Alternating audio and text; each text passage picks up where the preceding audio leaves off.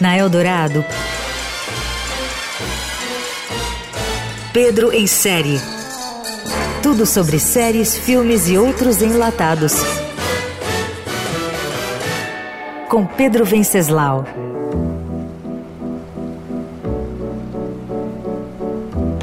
Miss Caruso, welcome. Thank you. Minha torcida no Oscar desse ano é por Olivia Colman, que concorre como melhor atriz pelo filme A Filha Perdida.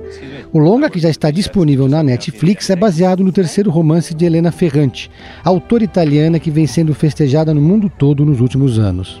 A Filha Perdida trata da maternidade real e joga luz sobre o modelo de patriarcado que sempre deixa a mulher como culpada. Como diz o ditado, sempre que nasce uma mãe, nasce uma culpa. Have kids? Yes, I have two daughters. Leda, a protagonista, é uma professora universitária prestes a completar 48 anos, que durante as férias na praia rememora sua juventude como mãe. Ela faz isso enquanto interage com uma família espalhafatosa que tem como centro uma jovem, sua filhinha e a boneca da menina. Confesso que ainda não li o livro, mas a jornalista Juliana Bergamo, que é uma especialista em Helena Ferrante e fez sua dissertação de mestrado sobre a filha perdida, disse ao Dourado que o longa segue bem o roteiro e engrandece a obra original, além de citar detalhes curiosos como referências a Leonard Cohen, David Lynch, mitologia e outras obras da autora. Helena Ferrante é, na verdade, um pseudônimo cuja identidade real, a pessoa em carne e osso, nunca foi revelada, apesar de várias suspeitas. A escritora tem livros traduzidos em mais de 50 países.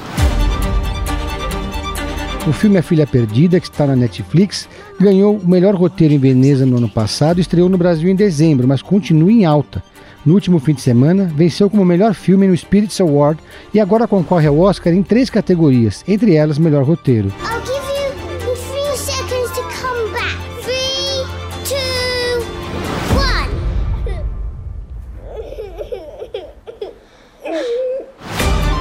Para quem ainda não ligou o nome à pessoa, Olivia Colman é a rainha da Inglaterra em The Crown, também da Netflix, e ganhou o Oscar de melhor atriz em 2019 pelo longa A Favorita.